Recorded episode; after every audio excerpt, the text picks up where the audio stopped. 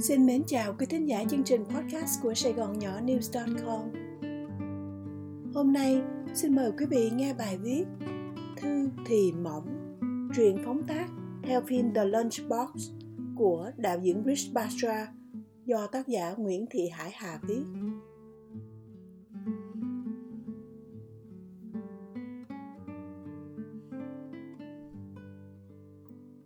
Ở một thành phố nhỏ, mỗi lần muốn đi ăn nhà hàng Việt phải lái xe có khi cả tiếng đồng hồ. Đa số người Việt ở các thành phố nhỏ này tự nấu ăn hoặc vợ nấu cho ăn. Người không vợ hay vợ không biết nấu món ăn Việt thì ráng nhịn, riết rồi quen.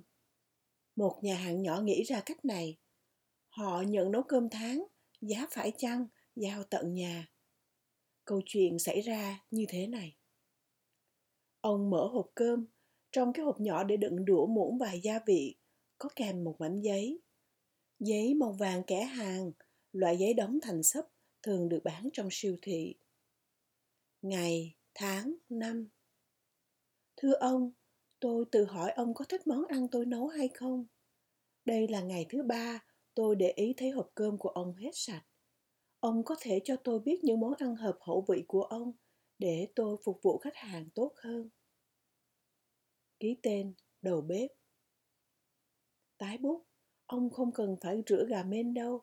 Khách hàng chẳng ai làm thế cả, chỉ có ông là người duy nhất. Ngày, tháng, năm. Thưa cô, tôi đoán người nấu cơm là phụ nữ, nên gọi bằng cô. Gọi cầu may, chứ ở Mỹ này người đầu bếp là đàn ông cũng khá nhiều. Nếu tôi sai, xin đừng chấp. Thú thật với cô, tôi chưa bao giờ được ăn cơm phần ngon đến như thế. Món ăn của cô thật là vừa miệng với tôi. Cách cô bới cơm cũng thật công phu và tươm tất. Tôi đoán cô là đầu bếp mới, bởi vì chỉ gần đây tôi mới thấy món ăn ngon đặc biệt. Và cô là người đầu tiên viết thư hỏi ý kiến của tôi. Theo thể lệ của nhà hàng, tôi không được đặt món ăn. Nếu tôi đặt món ăn, nhà hàng sẽ tính giá khác. Mà cô nấu ăn rất ngon, nên món nào tôi cũng thích. Cô cũng là người đầu tiên sau mấy mươi năm tôi ở nước ngoài gọi hộp đựng cơm là gà men. Tôi rửa gà men là vì tôi đã giao ước với ông chủ nhà hàng. Tôi không thích dùng muỗng nĩa nhựa cũng như hộp nhựa để đựng cơm. Người ta chỉ ăn xong là ném hộp nhựa và đổ muỗng nhựa vào thùng rác. Tôi thì không muốn dùng đồ nhựa vì ô nhiễm môi trường nên tôi đề nghị được dùng gà men. Chúng tôi thỏa thuận là tôi sẽ có hai cái gà men, người giao thức ăn mới sẽ lấy đi cái gà men cũ. Tôi rửa gà men sạch sẽ trước khi giao lại cho người giao cơm. Trân trọng cảm ơn cô, khách hàng trung thành của cô, An. Ngày, tháng, năm Ông An thân mến, cảm ơn ông đã thích món ăn tôi nấu.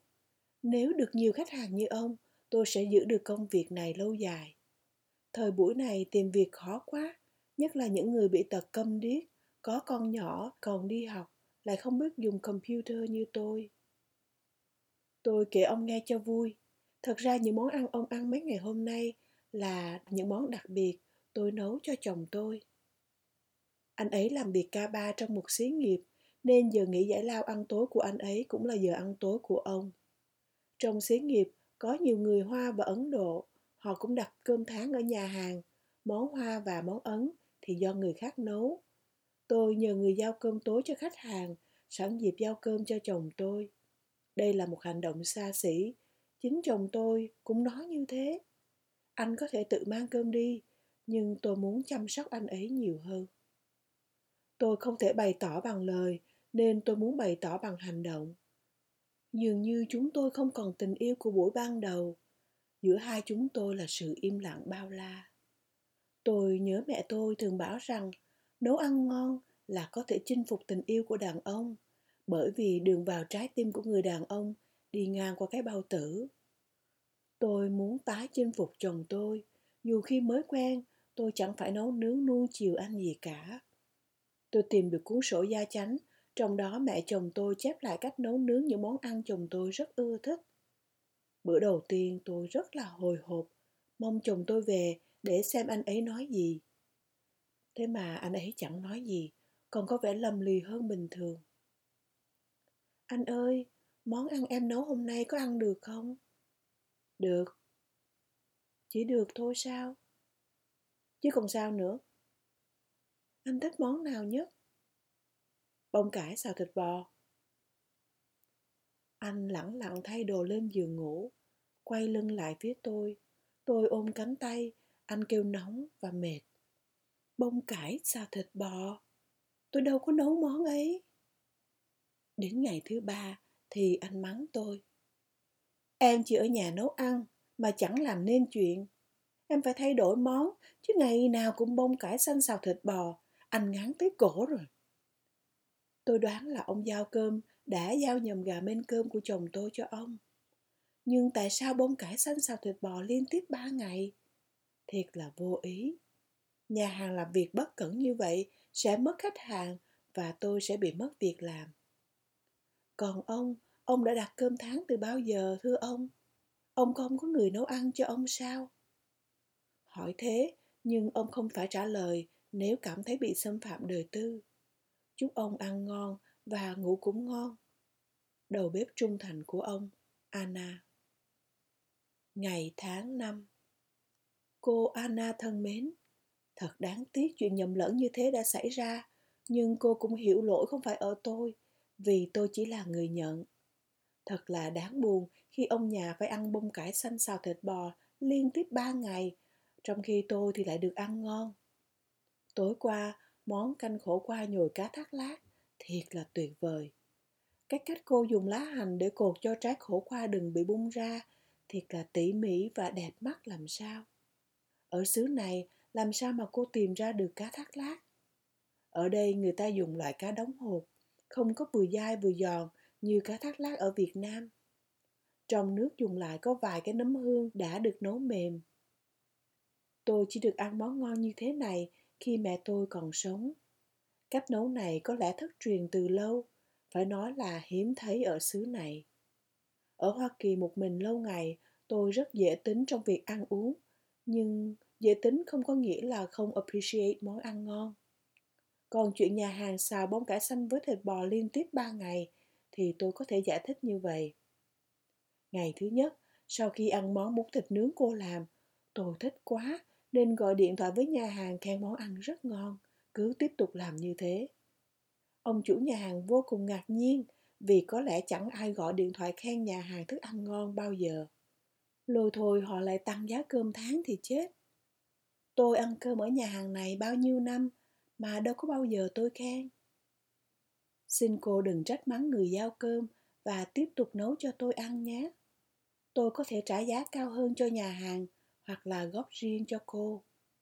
Thú thật với cô, mấy ngày nay tôi cứ nhấp nhổm chờ ông giao cơm, mà thật ra là tôi chờ lá thư của cô. Tôi phải đọc thư của cô trước, rồi mới có thể ăn cơm một cách chậm rãi, ăn để thưởng thức món ăn. Những dòng ngăn ngắn của cô đủ để mang cho tôi một niềm vui nhỏ trong một buổi tối cô quạnh của tôi. Tuy nhiên, thư thì mỏng. Đồng nghiệp của tôi thường bảo tôi là một người cô độc. Tôi không nghĩ đến sự cô độc của mình mãi cho đến lúc gần đây. Buổi tối của tôi nó vắng lặng và dài thăm thẳm. Chính sự vắng lặng của những buổi tối khiến tôi ngại ngần không muốn về hưu. Vâng, thì tôi đã đến tuổi về hưu. Thật ra tôi có thể về hưu từ hai năm trước, nhưng tôi cứ chần chừ. Ban ngày thì tôi vui với công việc, nhưng buổi tối thì tôi thiệt là thèm có người trò chuyện cùng tôi. Trò chuyện là một nghệ thuật. Người ta bảo rằng về già nên kết hôn hay kết bạn với những người biết trò chuyện. Nhưng với tôi chuyện kết hôn đã quá trễ rồi, còn kết bạn thì lại còn khó khăn hơn nữa. Ở đây ít người Việt, nhưng bạn Việt hay bạn Mỹ thì cũng vậy thôi. Chúng tôi có gặp nhau thì cũng chỉ ăn và nhậu. Chỗ làm việc lại càng ít khi tâm sự với nhau. Tôi chưa hề gặp được người nào có thể nói chuyện cho tôi nghe hay chịu khó nghe chuyện tôi nói. Có được một người có thể trò chuyện với mình, chia sẻ ý nghĩ với mình, thiệt là khó quá. Thảo nào ông Hoàng trong truyện Một ngàn lẻ một đêm không thể giết cô gái chăn gối với ông chỉ vì cô biết kể chuyện và nghe chuyện ông kể. Cô hỏi tại sao tôi ăn cơm tháng. Tôi xin thưa với cô vì không có ai chịu nấu cho tôi ăn. Xưa lắm rồi, tôi có lần kết hôn với một cô gái Hoa Kỳ, nhưng cuộc hôn nhân chỉ kéo dài được hai ngày. Chuyện khá phức tạp, khó giải thích trong một lá thư, nhưng nếu cô tiếp tục nấu ăn cho tôi, thì một dịp thuận tiện nào đó, tôi sẽ kể cho cô nghe. Tôi không biết cô có tin tôi được hay không, nhưng tôi nghiện món ăn cô nấu mất rồi. Dĩ nhiên tôi có thể ăn ngoài tiệm. Ở đây có biết bao nhiêu nhà hàng Tàu và nhà hàng Mỹ. Thức ăn bình dân thì có IHOP, McDonald's, Burger King, Royce Rogers, Kentucky Fried Chicken. Nhưng không có ai có thể mang hương vị thức ăn Việt Nam đến tận nhà cho tôi. Cái cách nấu chỉ những bà mẹ Việt Nam thời xa xưa mới biết. Xin được phép kể cô nghe về một cuốn phim hoạt họa. Nhân vật chính là một con chuột nấu ăn ngon. Con chuột Remy này đã chinh phục được một nhà phê bình thức ăn nổi tiếng khắc nghiệt nhất Paris. Một tay ông đã làm cho bao nhiêu nhà hàng phải đóng cửa và chủ nhân nhà hàng tự tử. Cái món ăn Remy nấu đã chinh phục được Anton lại là món ăn ratatouille, một món ăn dân dã giống như hương vị mà bà mẹ Anton đã nấu. Như vậy, chắc cô biết là tôi quý thức ăn cô nấu đến như thế nào. À, hôm nay tôi dông dài quá mức, xin cô tha lỗi. Cô có thể cho tôi biết vì sao cô bị mất tiếng nói và không thể nghe được không? Tai nạn hay là bạo bệnh? Làm thế nào cô có thể học nói và viết thật rành rẽ trong khi không thể nói và không thể nghe? Không dễ dàng gì để viết được như vậy đâu. Tôi thật sự khâm phục cô. Thân mến, khách hàng trung thành của cô, An. Tái bút Tôi quên cảm ơn cô đã kèm theo miếng sương sa được đổ khuôn thành đó hoa nhiều màu.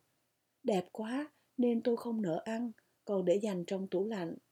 Thời bây giờ, tái chinh phục trái tim chồng của cô bằng món ăn thì không thực tế chút nào. Tôi nghĩ cô nên thay đổi cách trang điểm và trang phục, hẹn hò ông chồng và thử có thêm một đứa con để hâm nóng lại tình yêu thì thiết thực hơn. Ngày, tháng, năm Ông An thân mến, con gái của Anna đã được 6 tuổi. Cháu thích xem phim hoạt họa, còn Anna thì thích tất cả những gì liên quan đến thức ăn, nên Anna cũng có xem phim Ratatouille cùng với đứa con gái. Hai mẹ con đều rất thích phim này. Anna cảm ơn ông đã nghiện thức ăn Anna nấu. Hôm nay Anna trổ tài, đây là một trong những tuyệt chiêu của Anna, là món vịt nấu măng. Măng khô loại ngon được ngâm cho hết chát. Anna chỉ chọn những đoạn mềm, ngọn của búp măng khi còn tươi, xào cho ngấm trước khi cho vào nước lèo. Đây là một món ăn có rất nhiều công phu. Gọi để ăn với bún măng có cả hoa chuối bào mỏng, toàn là những thứ nhiều công và nguyên liệu khó tìm. Nói không phải để kể công hay đòi lên giá tiền, vì Anna hay kiêu ngạo nghĩ rằng tiền khách hàng trả công chẳng thể bì với tấm lòng người chăm chút món ăn. Chồng của Anna là người sinh ra lớn lên ở Mỹ, chuộng thức ăn Mỹ hơn thức ăn Việt Nam. Không hiểu sao mẹ chồng của Anna lại nghĩ là anh ấy thích món ăn Việt. Hôm qua anh ấy bảo Anna nên học nấu spaghetti và các loại thức ăn Mỹ hoặc Ý. Rồi anh ấy lại bảo, thôi đừng bới cơm cho người giao cơm cho anh ấy nữa, vì bạn đồng nghiệp của anh chỉ ăn sandwich nên chế nhạo anh mỗi lần thấy thức ăn có muỗng đũa lĩnh kỉnh linh kinh. Lúc sau này, anh về nhà rất trễ, thường sặc sụa mùi rượu.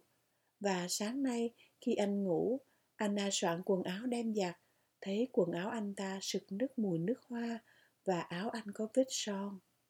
Son dính bên trong lớp áo, như thể người ta dỡ áo anh ra rồi hôn vào đó, làm dấu hiệu cho Anna biết vậy. Anna chẳng biết nói sao, hay làm gì cho vơi bớt nỗi buồn của mình. Có những chuyện không thể nói với người thân, nhưng lại có thể giải bày với người lạ. Có lẽ là vì người ta chẳng biết mình là ai, lời nói hay chữ viết thả theo gió bay mà. Ngày xưa anh sang việt nam chơi gặp anna, đem lòng yêu rồi cưới. Anna thích lấy chồng ngoại quốc vì nóng lòng muốn thoát khỏi đời sống tù túng của xã hội việt nam. Theo anh sang mỹ Anna có giấy tờ hợp pháp, nhưng tiếng Anh vẫn chưa giỏi và không có nghề nhất định nên rất khó gia nhập xã hội Mỹ. Trước kia Anna thích nấu ăn và ở nhà nuôi con. Bây giờ thì rất nhiều khi Anna mơ được đi làm như những người phụ nữ trên TV. Họ ăn mặc sang trọng đúng thời trang. Nếu Anna có một cái nghề được ăn mặc như thế thì Anna cũng sẽ đi làm suốt đời chứ không chịu về hưu đâu. Sáng nay thấy trên TV có một người phụ nữ tự tử bằng cách lao đầu vào xe lửa. Con gái của cô ấy và con gái của Anna học chung một lớp. Mỗi buổi sáng chờ xe buýt đến đón con đi học, Anna thường gặp người phụ nữ này. Họ ở cùng khu chung cư, nhưng ở một building khác. Đứa con bị người mẹ nắm chặt tay, cố vùng vẫy khi xe lửa đến, nhưng không thoát ra được. Nghe nói rằng gia đình cô không được hạnh phúc, quá tuyệt vọng, nên cô hành động điên rồ. Anna nghĩ rằng dù tuyệt vọng, dù làm mẹ, người phụ nữ này không có quyền tước đoạt sự sống của đứa con. Anna nghĩ ông không nên lo sợ phải về hưu. Về hưu đâu có nghĩa là ông phải ở nhà hết ngày này sang ngày khác.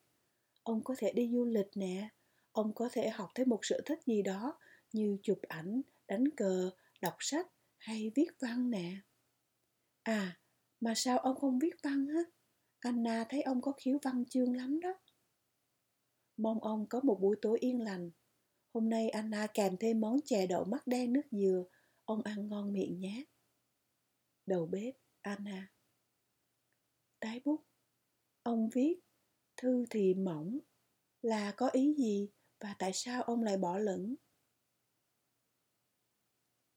Ngày, tháng, năm Anna thân mến, như thế thì cô là di dân. Di dân thường thì giàu có hơn tị nạn. Hơn 30 năm trước, tôi bước lên đất nước này với thân phận của người dân tị nạn. Từ lúc nào tôi trở thành di dân? Có lẽ từ lúc tôi nhập quốc tịch Hoa Kỳ. Tôi có người bạn thích đi du lịch. Anh ấy thăm viếng Kyoto, thành phố cổ của Nhật Bản nhiều lần, bảo rằng thích đời sống của thành phố ấy. Có cảm giác thành phố Kyoto là của anh và anh là dân Kyoto từ tiền kiếp. Tôi vẫn tự hỏi mình sống bao lâu ở một thành phố thì có thể xem thành phố ấy là của mình, quốc gia ấy là quốc gia, là quê hương của mình. Thời gian tôi sống ở nơi này đã dài hơn thời gian tôi sống ở Việt Nam. Không hiểu tại sao tôi vẫn không cảm thấy nơi đây, thành phố này là quê hương xứ sở của tôi. Và đáng buồn hơn, tôi cũng không còn cảm thấy Việt Nam là quê hương của tôi nữa. Tôi có cảm giác xa lạ, thất lạc với cả Việt Nam lẫn Hoa Kỳ. Ngôi nhà tôi đang ở là nhà của tôi. Khi đi xa, tôi vẫn muốn quay về nhà. Người ta thường vẫn dùng hai chữ đi kèm, nước nhà hay quốc gia. Tôi có nhà mà không có nước. Quê hương tôi ở không hẳn là quê hương của tôi. Còn cô, cô có nhận nơi này là quê hương không? Có lẽ cô nên cho cháu bé đến gặp counselor của trường có bạn qua đời trong trường hợp như thế là một chấn động tâm lý có thể tổn thương lâu dài. Tôi tự hỏi tại sao người ta dám chết mà không dám sống. Trong chuyến vượt biển của tôi, cái chết ngay trước mặt, đói khát nhiều ngày, chúng tôi vẫn cứ ôm hy vọng được cứu và được sống. Chúng tôi chống chọi với cái chết trong từng chớp mắt, từng hơi thở gấp. Sống trong nguy ngọc đến tính mệnh, vẫn cứ muốn sống. Còn người phụ nữ kia sao lại bẻ một ngọn đời xanh vứt vào đầu máy xe lửa như vậy? Thật là đáng thương mà cũng đáng trách. Cấp trên của tôi lại gọi tôi vào văn phòng hỏi tôi có ý định về hưu không? Tôi bảo rằng để tôi suy nghĩ. Có những buổi sáng đi làm sớm mùa đông tôi nhìn những hàng cây trụi lá trong sương mù chạy hung hút trên đường khi về hưu chắc là tôi sẽ nhớ những hình ảnh như thế Cửa sổ phòng làm việc của tôi ngó ra một con sông, vắt ngang sông là một chiếc cầu quay sơn màu xanh nhạt. Buổi sáng mặt trời mọc, ánh sáng chiếu lên cây cầu và dòng sông. Màu hồng nhạt, tím nhạt, màu cam, màu vàng, rất đẹp. Tôi nhìn cây cầu mỗi ngày và nghĩ khi về hưu tôi sẽ không còn nhìn thấy cây cầu này nữa. Thật là buồn cười. Tôi sẽ nhớ quan cảnh chung quanh chỗ tôi làm rất nhiều – nhưng tôi sẽ không nhớ những người đồng nghiệp Có lẽ đúng như lời người ta nói, tôi là một người xa cách và lạnh lùng, không muốn làm bạn với ai.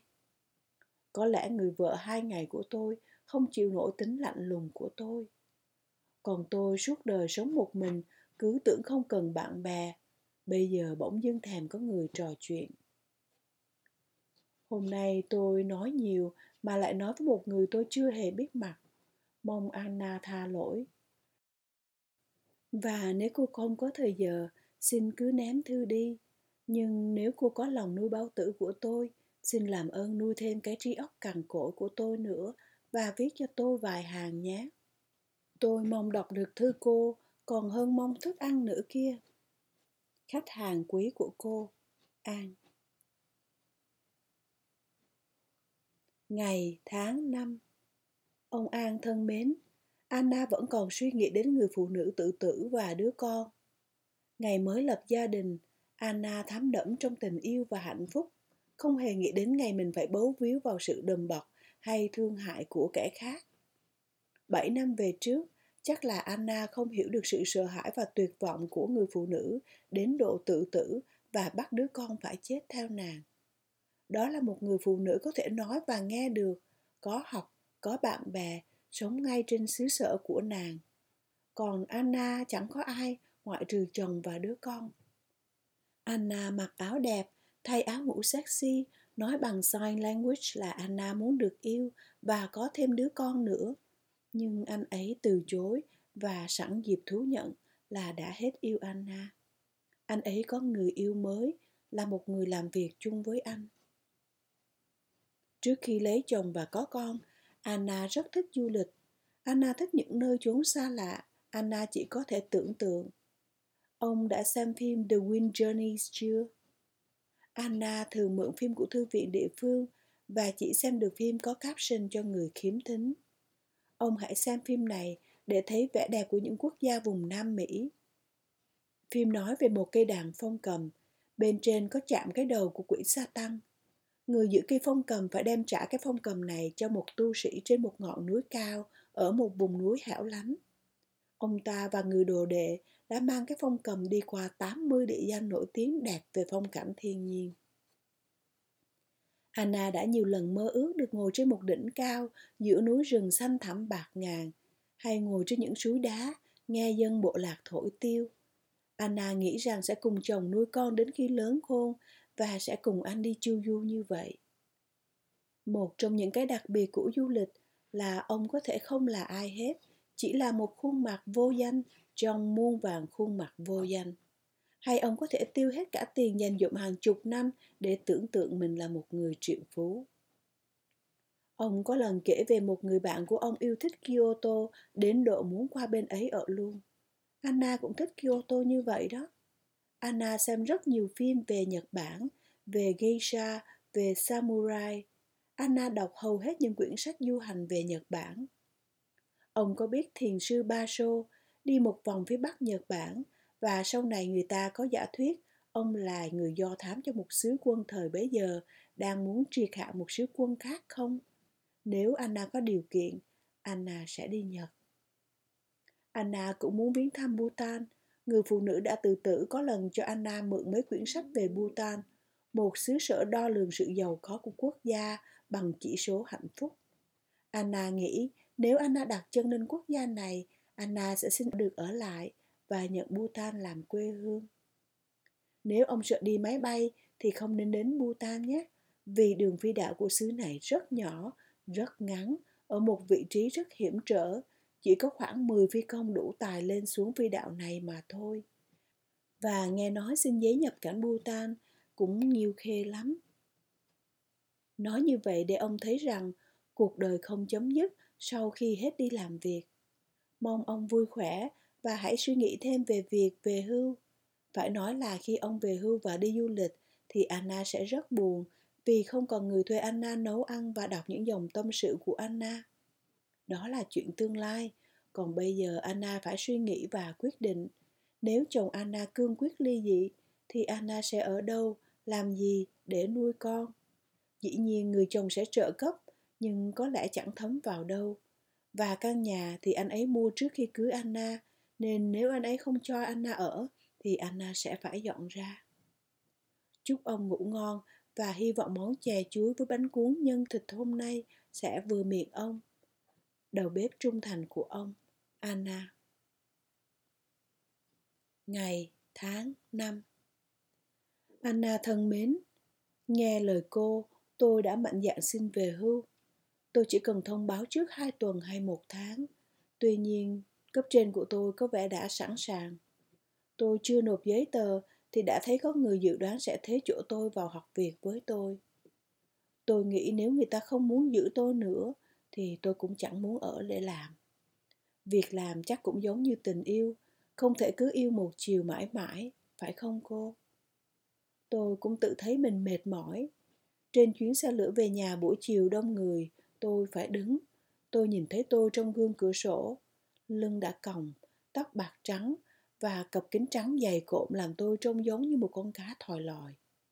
Một cậu bé đứng dậy nhường chỗ cho tôi, bảo rằng xin bác ngồi, cháu còn trẻ, để cháu đứng cho. Tôi sẽ đi du lịch Nhật Bản, Bhutan và Chile để tận mắt ngắm những quốc gia này thay cho cô. Nhưng trước khi đi, tôi muốn cô giúp tôi vài việc. Ngôi nhà tôi đang ở chẳng to lớn gì, chỉ là hai cái toa xe lửa cũ tôi mua về sửa sang thành chỗ ở. Tiền thuế đất rất hạ, điện nước, cống nhà vệ sinh hẳn hoi. Đồng nghiệp của tôi thường nói bóng gió, lương cao, không vợ không con, ở căn nhà bằng hai toa xe lửa, tiền chất đầy nhà băng mà không chịu về hưu. Khoảng 10 năm trước, tôi là kỹ sư trưởng của một nhóm kỹ sư. Vì tôi ít nói, dễ dãi trong việc kiểm tra nhân viên, nên người phụ tá lộng hành, thuê người bổ nhiệm người một cách vô trách nhiệm. Nghe nói lạm dụng tiền quỹ sau đó. Tôi chỉ chú ý kỹ thuật và an toàn. Tuy nhiên việc đổ bể, tôi vẫn phải chịu trừng phạt vì không làm tròn trách nhiệm quản lý. Người ta đuổi việc nhân viên của tôi, còn tôi thì chỉ bị giảm chức vụ. Nếu là người khác thì người ta đã bỏ việc về hưu sớm, tuy nhiên tôi vẫn tiếp tục làm việc. Nếu người ta để tôi đi làm không trả lương thì tôi cũng chịu, bởi vì ở nhà chắc tôi sẽ gục xuống chết ngày hôm sau vì nhàn chán và cô đơn. Tuy nhiên, bây giờ cô đã thay đổi ý nghĩ của tôi. Tuy không giàu, nhưng tôi giỏi quán xuyến tiện tặng, đi chơi kiểu hà tiện tôi có thể đi vài năm không về nhà. Tôi đi chơi xa, do đó không thể thuê cô nấu ăn, nhưng tôi muốn nhờ cô làm quản gia cho tôi. Nếu cần thiết, cô có thể đem con đến ở nhà tôi trong lúc tôi đi vắng. Tôi sẽ liên lạc với cô bằng thư từ qua địa chỉ nhà tôi. Có người ở trong nhà đề phòng hư hại hay trộm cắp. Mọi chuyện khó khăn, cô cứ liên lạc với người bạn của tôi. Ông V là bạn, cũng là luật sư lâu năm của tôi. Ông có thể cố vấn cho cô nhiều vấn đề từ chuyện nhỏ nhặt như thuê người sửa chữa đồ dùng trong nhà đến chuyện lớn như ly dị hay giúp đỡ người có thu nhập kinh tế thấp muốn được trợ giúp về mặt pháp luật. Ở đây mấy chục năm, tôi biết là người ta chỉ có thể đến với công lý hay được đối xử công bằng khi có tiền. Tôi đã yêu cầu ông giúp đỡ và hướng dẫn cô. Tôi đã mở sẵn một tài khoản ngân hàng để trả lương cho cô.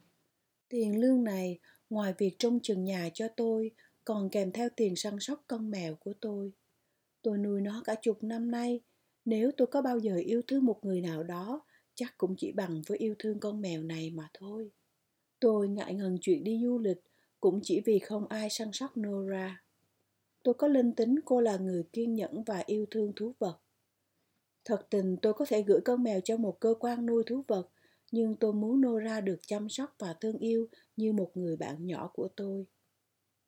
Tôi có computer, cô nên tìm cách học. Bắt đầu ở thư viện, người ta thường có lớp miễn phí. Cô cũng có thể nấu ăn cho vài người, nhưng nhiều hơn thì bếp nhà tôi không đủ sức. Chúc cô vui khỏe và mong rằng ngày tôi trở về, hoàn cảnh của cô sẽ khá hơn. Bạn của cô, An. Tái bút.